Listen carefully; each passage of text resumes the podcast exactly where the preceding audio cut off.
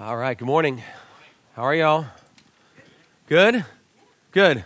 Good morning. I want to go back just for a minute here, as I like to usually do, is to help us not just move past what we just sang to what we're about to do. Let me see if I have control. Do I have control of this, Katie? I want to go back to the chorus we just sang. I'm not very... There we go. That is a, a really good prayer to pray before we hear a sermon from God's Word.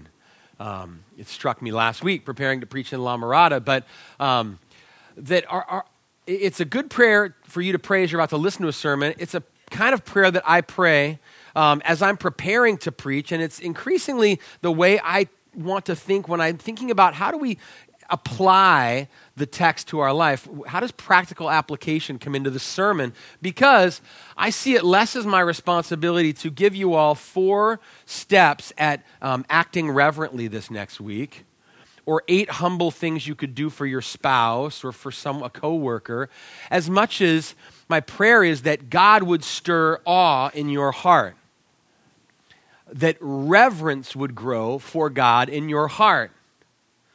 Uh, that humility before God would grow in your heart. Because when that happens, um, that turns into a thousand practical applications in your week to come as you meet life as a person whose God's Spirit has, has stirred up awe and reverence and humility in and adoration in. And notice in this chorus how we expect that that happens. Um, It's that middle line, show us your captivating beauty. How do we get pulled every week out of just formal duty and motions um, into awe and reverence and humbly bowing as a posture of our life? God shows us his captivating beauty. In one way or another, every time we go to the Word on a Sunday morning, that's the goal.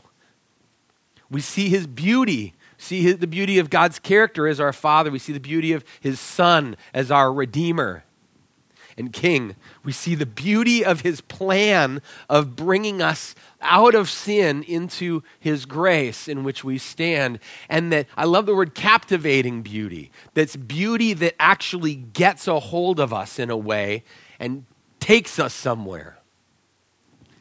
So that's our prayer this morning, is that in these few verses in Second Peter, God would show us his captivating beauty.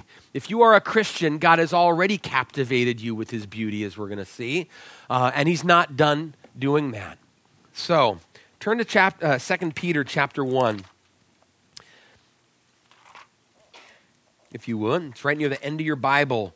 If you go back to Revelation and just start flipping back, don't flip fast because you're going to get there soon. Second Peter. Bless you.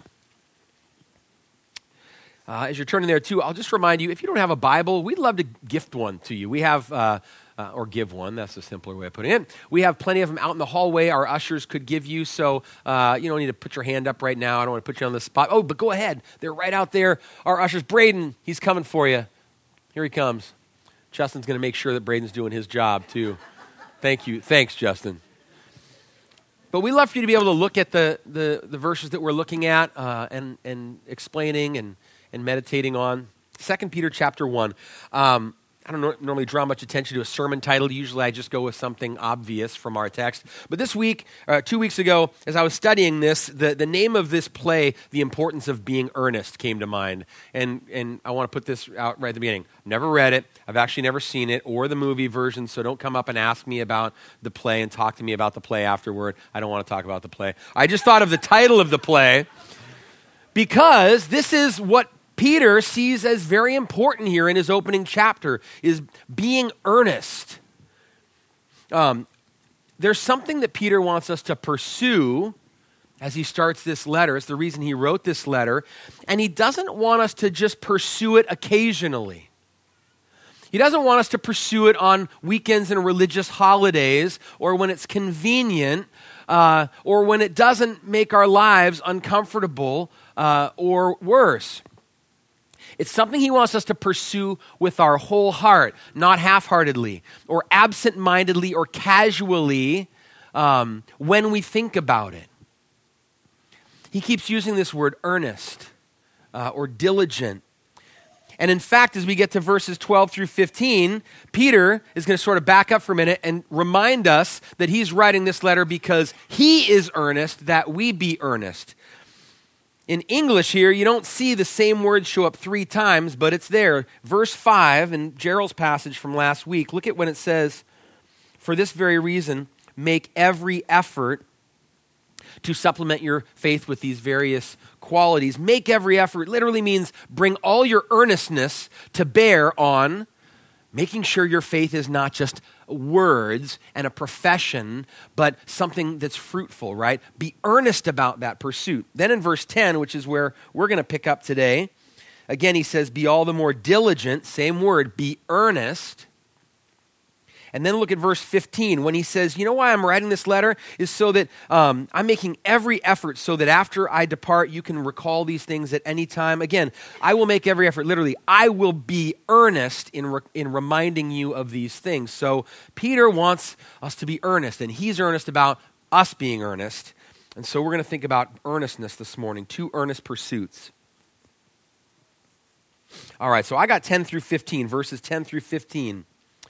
ten and eleven really uh, finish where Gerald started us last week in, in verses five through nine of what Peter's urging us to do earnestly. And all of that is anchored in what Randy preached on two weeks ago, verses three and four, who we are in Christ and all that we've been given through Christ. So there's a thread that starts in three all the way through so far. And so verses ten and eleven, he's going to sort of finish that thought and, and that earnest pursuit. And then verses twelve through fifteen, by way of modeling for us, he's going to show us uh, something else that I think we ought to be earnest uh, for, just like Peter is. So two earnest pursuits. One he calls us to, the other one he's modeling for us here in these last three verses. And so I want to back up and start reading verse three, get to eleven. We'll stop.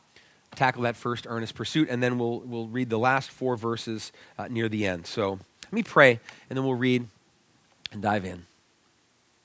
Lord, like we just sang, uh, this require we need, it requires eyes. I think of Paul praying that uh, you would open the eyes of our heart to behold, um, to understand the love of Christ, the breadth and height and length and width, and to know the surpassing love for Christ, of Christ for us and all that comes with that. So we need eyes this morning. That right there is the, the beauty that's going to captivate us and, and stir the sort of earnestness that you want, God, that's not pasted on or formal duty, um, uh, but um, born of your spirit, born of this, your seed now in us. So God, help us here to have uh, uh, minds that understand these things, but also that our hearts would then respond appropriately as each of us need. Lord, you know our hearts, and we pray you do that in Jesus' name.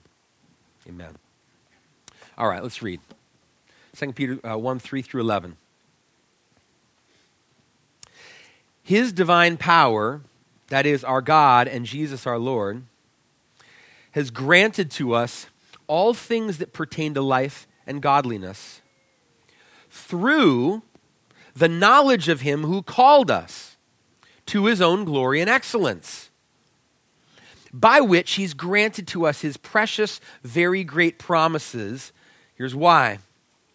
So that through them, through these promises, you may become partakers of the divine nature, that you may increasingly grow back into the image of God that you were created to reflect, that sin has marred, that you would become partakers of the divine nature. Let's keep reading. Having escaped the corruption that's in the world because of sinful desire. So God has done something by his divine power and through these, his spirit, so that the sinful desire that was part of the corruption in this world that owned you, that you were in bondage to, something's changed there that has set you free so that now you, through these promises, can become partakers of his nature. Let's keep going. Verse five. So, for this very reason, make every effort to supplement your faith with virtue, and virtue with knowledge, and knowledge with self-control, and self-control with steadfastness, and steadfastness with godliness, and godliness with brotherly affection, and brotherly affection with love. For if these qualities are yours and they're increasing, they keep you from being ineffective or unfruitful in the knowledge of our Lord Jesus Christ. For whoever lacks these qualities, if you don't see these in your life, Peter's saying, Um, whoever lacks these qualities is so nearsighted that he's blind, having forgotten that he was cleansed from his former sins. All right, new territory today. Verses ten and eleven. Therefore, brothers, be all the more diligent to confirm your calling and election. For if you practice these qualities, you will never fall. For in this way, there will be richly provided for you an entrance into the eternal kingdom of our Lord and Savior, Jesus Christ. All right, let's stop. First earnest pursuit that he calls us to here in verse ten. Earnestly confirm your calling and election. Confirm your calling and election. It's a phrase we've got to understand. Let's start with call, your calling and election. What Peter has in mind when he, he, he's thinking of your calling and election is this: your standing as a born-again child of God. That's what he wants you to confirm. I believe that the Bible teaches that God, by his free and sovereign decision, that is his election, his sovereign grace, chooses and then calls people to be saved. And he does that by drawing them by his grace, captivating them with his beauty, and bringing them into salvation. That God draws us. I think that's the way Paul, uh, Peter means calling here. I don't think he's meaning calling the way sometimes the Bible means calling, the gospel invitation. Like when Peter at Pentecost or Paul would go into cities and, and exp- explain the gospel and say, repent and believe, and would call people to be saved. Peter here means something more specific than this, not just the invitation, but I think this drawing of God out of darkness into light. I think he has in mind the way Jesus talked when he said this in John six, no one can come to the Father unless the Father who sent me draws him. That doesn't happen, Jesus says, unless the Father who sent me gets involved and draws him. That word draws him is the same word that's used for things like this. When Peter had that rough night of not catching any fish and Jesus comes in the morning, he says, put your nets out one more time, and they get loaded up and it's so heavy that they can't get them into shore. So Peter goes out and it says, and they hauled the net ashore full of fish. That's this word. They drew the net of fish in to the shore. It's the same word in Acts a couple of times when Paul gets in big trouble with Silas in Philippi and crowds get really angry because this, this girl has trusted in Christ and they've lost their business. And it says they hauled them into the marketplace before the rulers. They drug them in. And later, Acts twenty-one, they're in Jerusalem. Paul gets in trouble and they drag him out of the temple. This is not just a mere invitation, but an act of God's grace to draw someone out of death into life. I think the calling Peter has in mind is like what happened to Lydia in Acts sixteen. There's an example of, um, there's this woman as Paul is preaching outside of Philippi and a crowd gathers, and Lydia is one woman in the crowd. And it says, Acts six fourteen, put that over here, there, oh. It says, and the Lord, as Paul is speaking, opened her heart to respond to the things spoken by Paul. So you see both calling. Paul is calling, but the Lord is calling, opens her heart to respond to the things spoken by Paul. You see that? I think this is what Peter has in mind by your calling and election. He talked about it back in First Peter one even. He talked to the church like this, Christians. Christians, you're a chosen race. You've been chosen by God. Not because there's something wonderful in you that only he could see, but no one else could see, and so he picked you. But no, because he will show mercy upon whom he will show mercy. You're a chosen race, and you're a royal priesthood, a holy nation, a people for his own possession. Why? So that you may proclaim the excellencies of him. Why is he so excellent? Because he called you out of darkness into his marvelous light. Chosen and called. This is what Peter has in mind here, I think, when he says, then be diligent to confirm your calling and election. If he means calling just the invitation, that would make no sense. Be diligent to confirm that you were invited. That doesn't make sense, right? If you say, well, I've, I've heard the gospel, whether you rejected it or you received it, I, I've heard it, I've been invited. But Peter's saying, no, no, no, I want you to confirm that you've been called, that God has brought about this miracle of new birth, that God has pulled you out of darkness, given you a new heart, put his spirit in you, and his seed now abides in you. Peter says, I want you to be diligent to confirm that that's happened. I want you to know that that's happened. I want it to be visible. He says, I want you to confirm it or make it sure or certain. How do we do that? Look what he says here in verse ten again.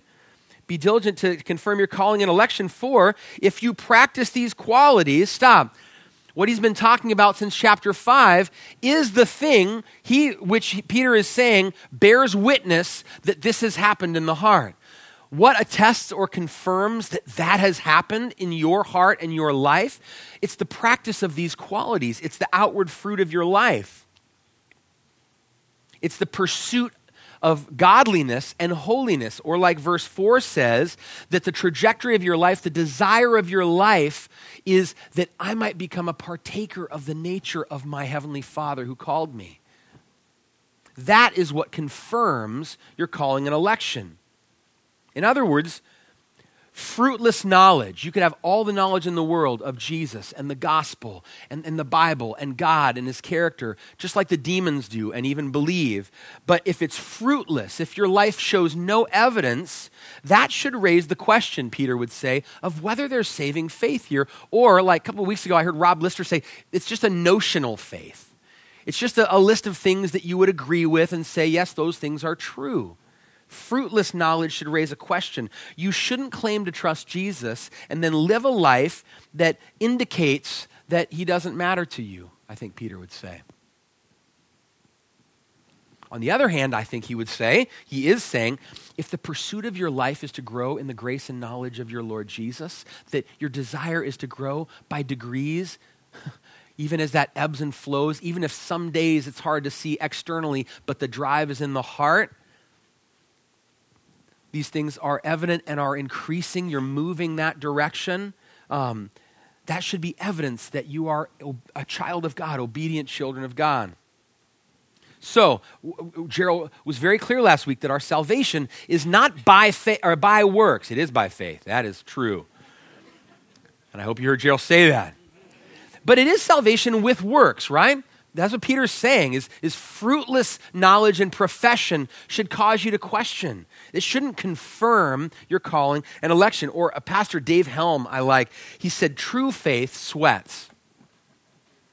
True faith sweats, energetically seeks to grow in the grace and knowledge of Jesus. True faith wants to get more of Jesus in the soul, be captivated by more of the beauty and glory of God so that th- what he saved me to happens.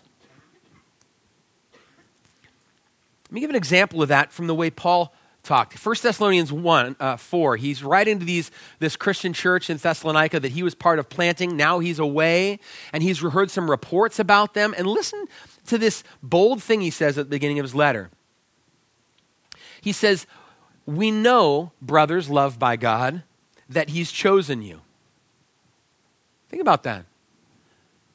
That's a bold thing to say, right?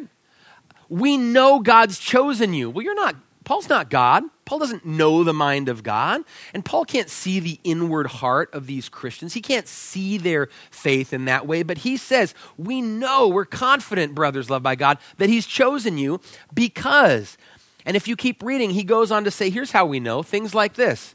First of all, when we came and we shared the gospel with you, even though it was against the backdrop of affliction and in a context within which to profess Christ and identify yourself with Christ might be dangerous, nevertheless, you received this message with the joy of the Spirit. He says that attested to something real happened there. That's something spirit-wrought that happened. And he goes on, he says, since we've been gone, we get reports about you, Thessalonians, that you are bold in your witness. Other churches in the surrounding areas tell us this. And they talk about how you in that church turned from idols to serve a living, the, the living true God. Your faith is seen, right? They can see by your life that you are not living for those idols anymore, but for the, the one living true God. Their lives attested to their calling and election. And so it should be with us. It should be with us. I should earnestly desire to imitate my Father as an obedient child. There should be a desire in my heart that I act on, even if with fits and starts and with struggle, even if it's gradual and difficult. We should earnestly want to kill sin. We shouldn't be satisfied, like Paul would say, well, just sin all the more that grace might abound. He would say, no, are you kidding me? When you were baptized, you were baptized, died, you died to sin, and you've been raised to new life with Christ. No way. We should earnestly desire to be increasingly free of the grip of sin in our heart because Christ died to, to set us free from it. I'm gonna ask, is earnest the word you would use to describe your pursuit of these things? That's a hard question. I've been asking myself this question the last two weeks, thinking about this passage and standing in front of you. It's sobering. One of the things this made me aware of is my li- life does not lack earnestness, but often things that I'm really earnest about and I think a lot about and I it occupies a lot of my mental space during the day and I'm scheming about and keeping me up at night or working really hard at, or I can do that for a lot of other things that by contrast are so insignificant compared to this pursuit. Right? Can you relate to that? Being really earnest about other things. And yet we we hear this and would we use that same word to describe this? We can be earnest about hobbies, getting better and get, get, getting the newest stuff to pursue our hobby, or home improvement projects.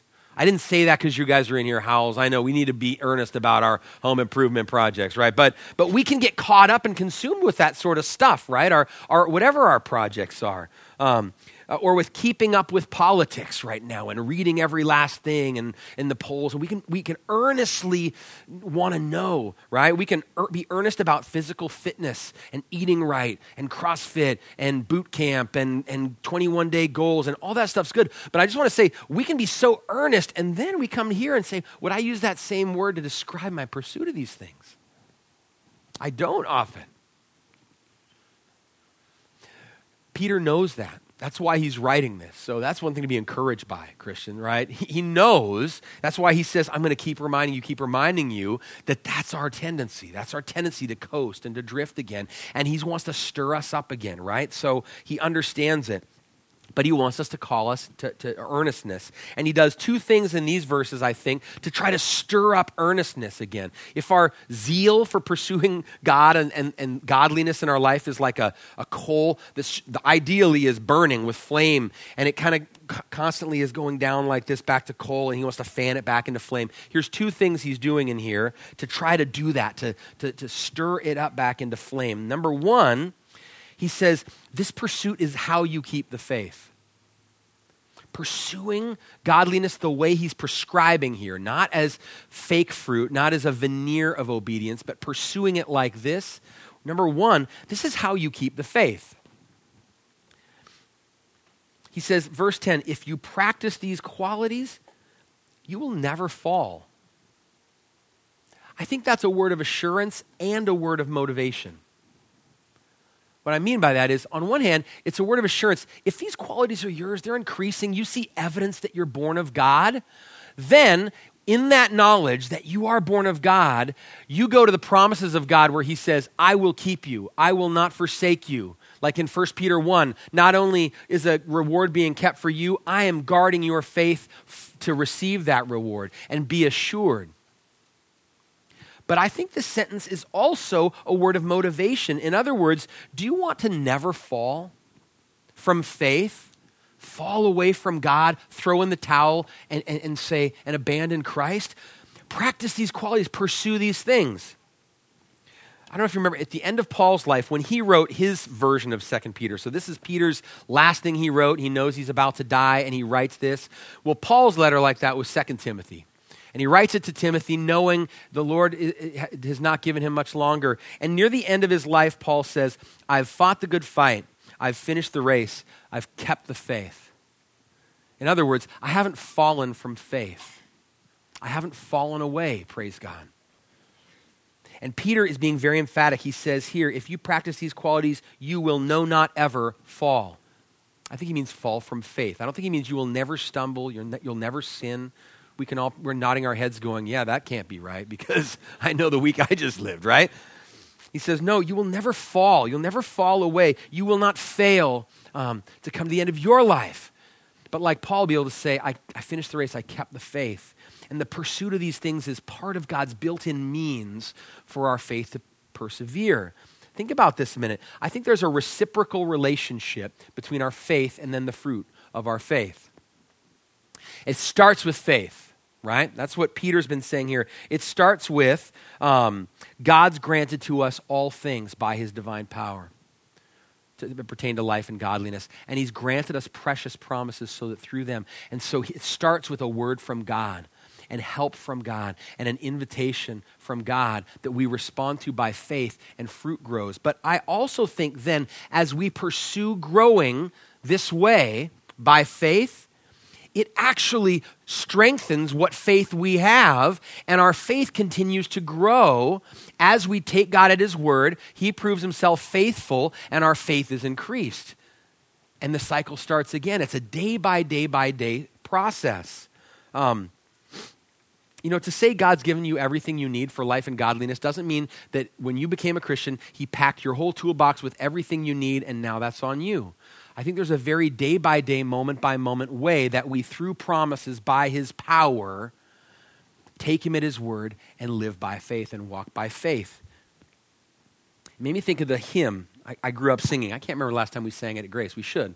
Um, but 'tis so sweet to trust in Jesus. Anybody know that hymn?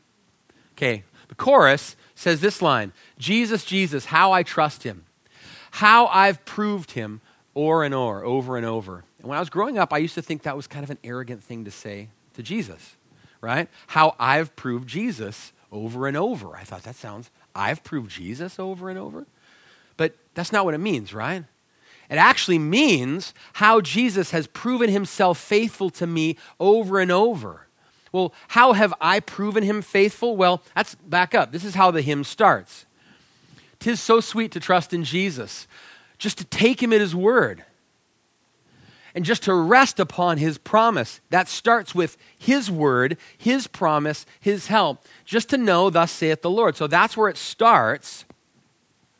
And when I take Jesus at his word and I live according to his promise, I rest in something he has assured me of, or I obey his good commands, which is a form of um, resting in a promise. You ever think about that? Obeying good commands of Jesus is a form of trusting a promise of God. If, if Jesus sets a boundary, that is him promising you that here is where true life is found. It's not found out there, it's found here. So his commands are promises. And so to rest on his promise, take him at his word in obedience or trust. And then we do that, and Jesus proves himself faithful. He meets us in temptation and helps us Uh, overcome it or uh, resist it and walk faithfully. And walking faithfully is good to us and brings us joy. He proves that his commands are good to walk in. Or he makes promises, future promises to us, and says, if you cast your cares on me because I care for you, the peace of God that surpasses understanding will guard your heart and your mind in Christ Jesus. So you do it. You trust him and you cast your cares on him because you're worried. And he gives you peace, a sense of trust in your heart, and he's on his throne and he's got this. In that process, your, your faith is strengthened. Does that make sense? It's reciprocal, so that as other cares and anxieties come, maybe it's a little bit easier or, or quicker for you to cast those on because he's proven himself faithful over and over. And so that's why we then you keep coming back and singing the chorus. How I've proved him over and over. Jesus, Jesus, precious Jesus. Oh, for grace to trust him more. If you practice things, these things, you will never fall. God is built into the process of seeking to grow, that when we do that properly by faith, looking to God as the one who, who brings that work about in us, that that process actually strengthens the very faith by which we continue to grow. So that should encourage us this morning. God has given us all things that pertain to this. So first of all, earnestly pursue it because this is how you will keep the faith.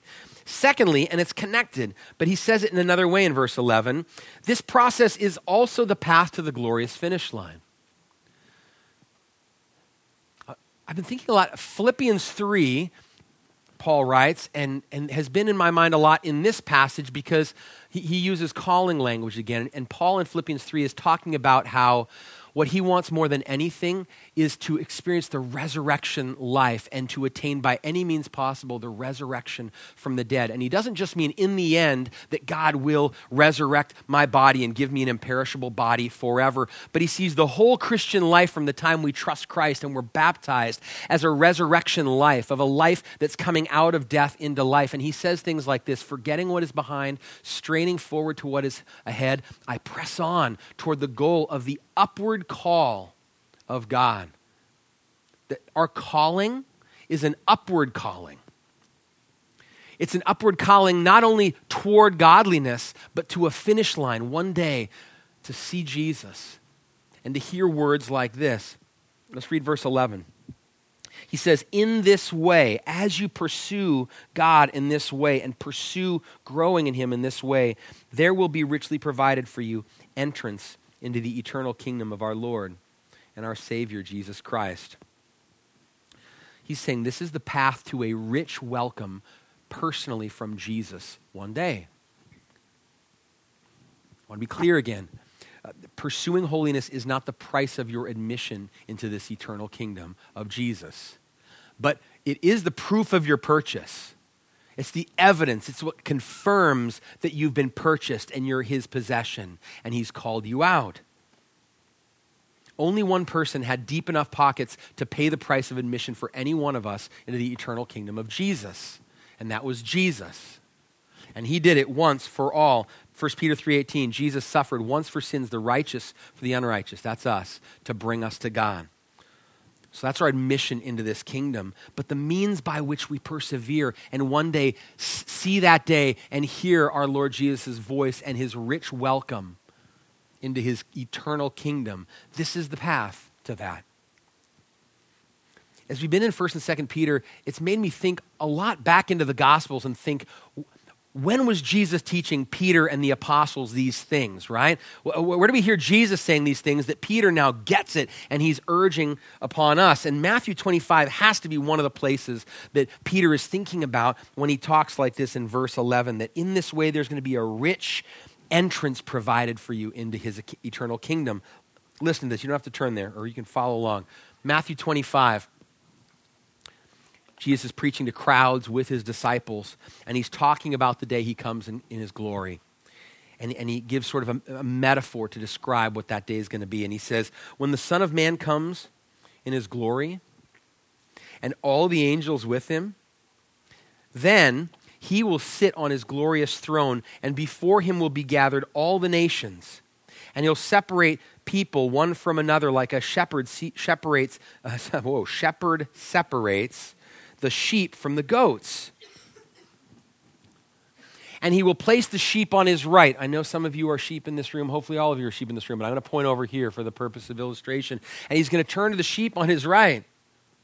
And he's going to say, come, you who are blessed by my Father, inherit the kingdom prepared for me, for you from the foundation of the world.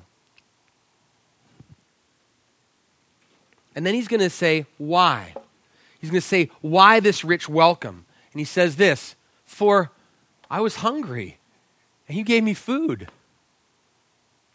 I was thirsty, you gave me drink. I was a stranger, you welcomed me. I was naked, you clothed me. I was sick, you visited me. I was in prison and you came to me.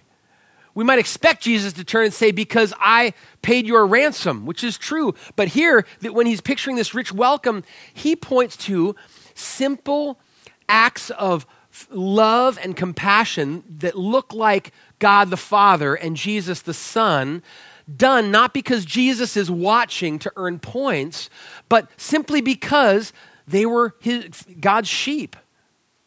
We even know that, that this is these are sincere acts because the sheep in this scenario say, Jesus, when did we do those things? When, when did I feed you? I didn't even know you were hungry. When did I visit you? When, when did I visit you in prison? And he says, well, no, to the extent that you did these things, you did them to me. You see, these, these sincere acts that, that look like, Heavenly Father, this attests to the fact you're my sheep. You are those blessed by my Father. And then he's going to say verbally, Jesus to his sheep, come in.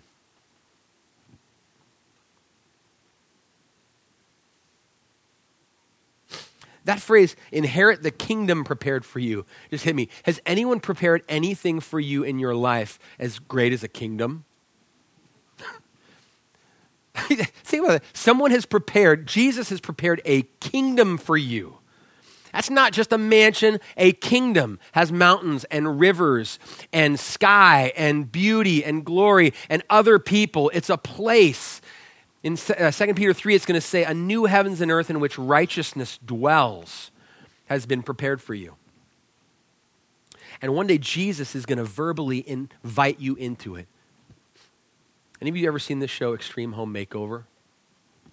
Last week, eight a.m. service at La Mirada, everyone just looked at me blank, left me feeling like I'm the only person who ever watches reality T V. But then nine thirty and eleven fifteen service, they were with me. They, they'd seen, sorry, have you seen the show? Okay, is this still on? I don't know if it's still on. But they would take a family each episode that their community would have nominated that was in great need, and their home was uh, inadequate for their needs, and they couldn't do anything about it. And they would whisk them away to some place for a month or however long, and designers would come in with these construction crews and all the money they needed to get it done on time. And they would just like make these houses amazing, add on rooms and space and upper floors and kitchen and backyard and everything to, for the kids to grow. And they would bring the family back at the close of every episode, right? And they'd park a giant bus in front of the house and all the neighborhood would be out, and they'd bring them up blindfolded and they sit them in front of the bus where they couldn't see the house yet. And the hosts uh, on the show were standing there with this huge smile on their face, because they couldn't wait to see the look on this family's face when they finally saw it. That's why I had to stop watching the show. I'm a wreck at the, this point of every show. But they would, what would they say at the end of every every episode? You've seen it. Let's say it. All right, they'd yell. They were more energetic than you, but they would say, move that bus! And the bus would pull out, and the family would just come unglued. I mean, you'd see like dads who were in the military who have come home just weeping. And then the host would grab the family and take them room by room through the house and show the kids their bed and their backyard and their kitchen, and they'd show them everything, and their jaws would drop. And the host would be elated. When Jesus says, one day I'm going to say, come, inherit the kingdom prepared for you. He's saying, one day I'm going to say, move that bus in a much bigger sense. And behind the bus isn't just a kingdom. Jesus is behind the bus. Look at verse eleven. It's the eternal kingdom of our Lord and Savior, Jesus Christ. If the idea of an amazing kingdom where nothing ever breaks and wears out or gets sick uh, is awesome to you, whether or not Jesus would be there, you might want to question whether or not you really have trusted in Jesus. Because what's going to make that kingdom great is that kingdom's king. Jesus will reign there forever. Every enemy gone. And we will be with him. Now, I want you to try to imagine, because Jesus still has a face. He's not spirit again, you know, right? He will always be God-man forever. So when Jesus says that, he'll, he has a face. You can see the look on his face when he says to you, inherit the kingdom. Can you imagine the smile? Part of the joy that was set before Jesus when he endured the cross was one day, because of what he'd done, glorifying the Father, that he would get to say those words. I'm convinced. Him getting to say those words, Jesus is going to be smiling. And Peter wants us to imagine it and see it. Be- why? Because that will stir earnestness. Because we don't lose sight of, of where this is headed, our upward call. So that's the first earnest pursuit here. That's why he wants us to grow. It's why he, what he saved us for, by degrees, to be restored back into the image of our Father, to know the joy of be, increasingly being free from sin, and one day that being confirmed forever with him. And that's why there's this second pursuit, verses twelve through fifteen. That is why Peter is so earnest that as he's facing martyrdom, he's, he's not just thinking about himself and worrying, he's writing one last letter. Verses twelve through fifteen, he models the second thing to us that we should be earnest for. Verse twelve, therefore, I intend always to remind you of these qualities, although you know them and are established in the truth that you have. I think it right, as long as I'm in this body, to stir you up by way of reminder, since I know the putting off of my body will be soon, as our Lord Jesus Christ made clear to me. And I will make every effort, I will be earnest, so that after my departure, you may be able at any time to recall these things. He wants us to be earnest to, to refresh one another's gospel memory, to refresh one another's gospel memory. Two phrases in here I just want us to think about, and they're both in verse thirteen. He says, I'm writing this letter to stir you up. I want to stir this uh, earnestness up in you. That's one of these strong visual words. It's not a gentle word. It's a rousing word. You know, when I first read this, I thought, oh, it's probably the same word over in Hebrews where it says, let's stir one another up to love and good deeds. No, it's a different word. It's a word that only six times in the New Testament, six. Four of those times are all describing the same scene in the Gospels. It's when Jesus and the disciples are out on the boat and the storm hits and Jesus is sleeping in the back.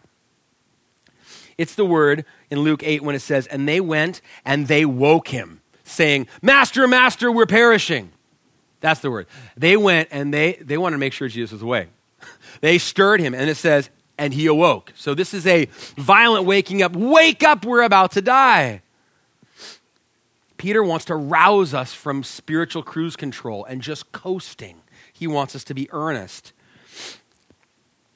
A couple weeks ago, I finally got around to updating my iPhone's operating system. Every day, the thing would pop up to say, do you want to ref- update now? And of course, because I was a procrastinator, I'd say tomorrow, tomorrow. So I finally updated it, and one of my favorite new features on the new operating system is it has all these new wake-up sounds that you can set for this bedtime mode on your phone. I don't know if you've checked that out or listened to some of them, but they're wonderful because unlike the ones I used to have that just sort of go beep, beep, beep, they're all, they start from silence, and they just slowly creep in and creep in over like two minutes to build. I want to play you mine because it's really beautiful. Hold on a second. It's it's really easy. Hold on a minute. All right. Password. I don't want people hacking my phone. Uh-oh, I might not be able to play this if I fail the third time. There it is. Okay. Listen, listen to this.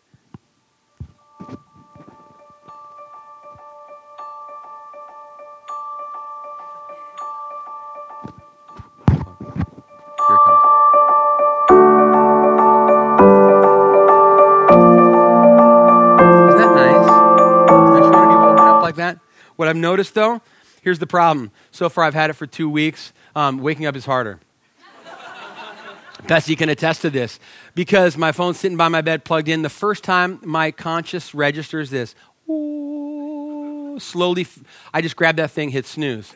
It doesn't get me out of sleep. So I just hold my phone for nine minutes in my, in, in my hand in bed until it starts going, ooh. Again, boom, hit that thing. I can hit that thing for forty-five minutes.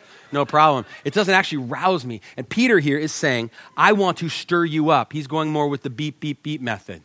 I want you to recall at any time these things. I'm going to remind you and remind you and remind you until I'm gone. And I'm going to write it down so after I'm gone, you can keep reading it and keep being reminded. And what is it that he's re- going to do uh, by way of reminder? He's going to remind us, verse twelve, of these qualities and the truth that you know and are established in. Not just the things to be pursuing, but the truth that those things are grounded in. I'm going to remind you and remind you and remind you. I think he has all of what he's been talking about in Second Peter one so far. It's the gospel that starts with your faith is equal with the apostles because it's based on the righteousness of another, Jesus. That's who you're standing on, through whom he's granted everything that pertains to life and godliness so you can pursue him and you will grow in him by this. All this, he wants to remind them and remind them and remind them of the gospel because we can forget. We can f- forget that it all comes from God. We can forget that in our new birth, we've actually, we're not slaves to sin anymore, even though we can sort of woe is me and act in our life like we are. He wants to remind us of all these things. He reminds, wants to remind us of the gospel that we're established in. Um, this is one author here, Doug Moose, says, where the repetition of the truths of the gospel in both word, like we're doing now, and in acted memorials, like we're going to do in here tonight. Please come back. Lord's Supper, baptism, are necessary components of a vital Christian experience. Jesus knew what he was doing when he gave us these ordinances. He's a good teacher. Good teachers know that we need more than just words, but we learn better when we hear and see and taste, and our bodies are involved. And there's something about both Lord's Supper and baptism that help us remember and understand what the gospel does, doesn't it? We come and we make lines, at least the way we do it in here. All of us line up at the same stations to, to take the same bread and the same cup, remembering that the same Jesus died for all of our sins together. And we look across the room, hopefully with our eyes open at one another, and we're reminded that that's the same for you. We're all on equal standing and with the apostles. And that we, even though we do this as a regular reminder, the actual work only had to be done once by Jesus. And that's what it reminds us of again and again. And in baptism, we go beyond just words, but show a picture again. It's a reminder not just of what we were saved from, guilt of our sin, but what we're saved to. So tonight, as I get the delight of baptizing, baptizing my daughter, Lily, and as she goes down under the water tonight, and I bring her back up, and you hear me say, buried with Christ in baptism, raised to walk in newness of life, Christian, you need to hear, yeah, me too. I was raised to walk in newness of life. And I've died to sin because I'm in Christ and he died for my sin.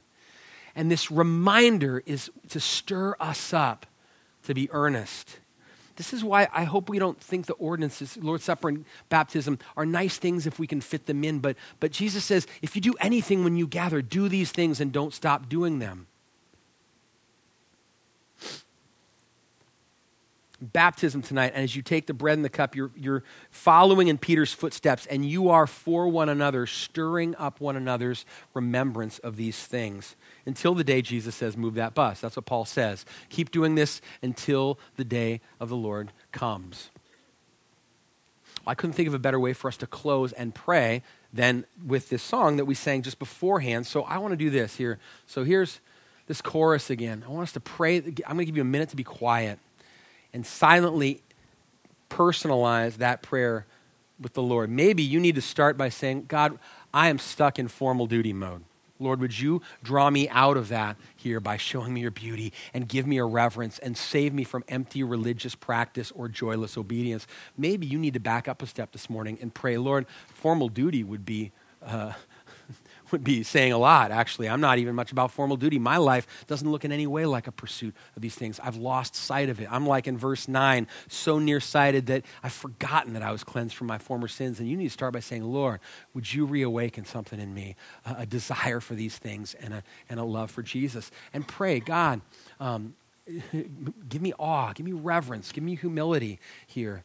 Um, unveil this here and now. Take a minute, pray. Jesse's gonna lead us in this as we close.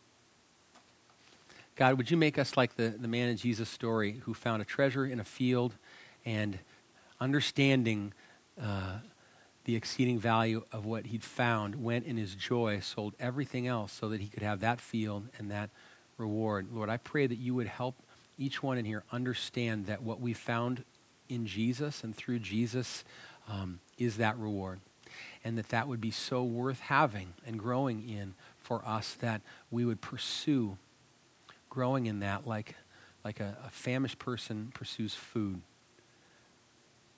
And by that, we would grow. And by that, you'd be glorified in our life. Lord, I pray you'd save us from apathy, Lord, for some this morning who, that's where they're at. They, they would like to feel stirred in this way, but their heart just isn't there. Lord, I pray you would um, draw. You would draw them. You would call them to yourself. Open their eyes like Lydia to understand and respond to this gospel invitation in the first place. God, I pray for many in here who we, we, we struggle back and forth between moments of zeal um, and moments of formal duty and coasting. God, I pray that you would, again, because we met this morning and tonight as we gather through the Lord's Supper and baptism, that we would be reminded again, it is worth it. Uh, and the day that's coming is going to be beyond words. Thank you, Jesus, for the promise of your soon return. Help us to live in light of it. In Jesus' name, amen.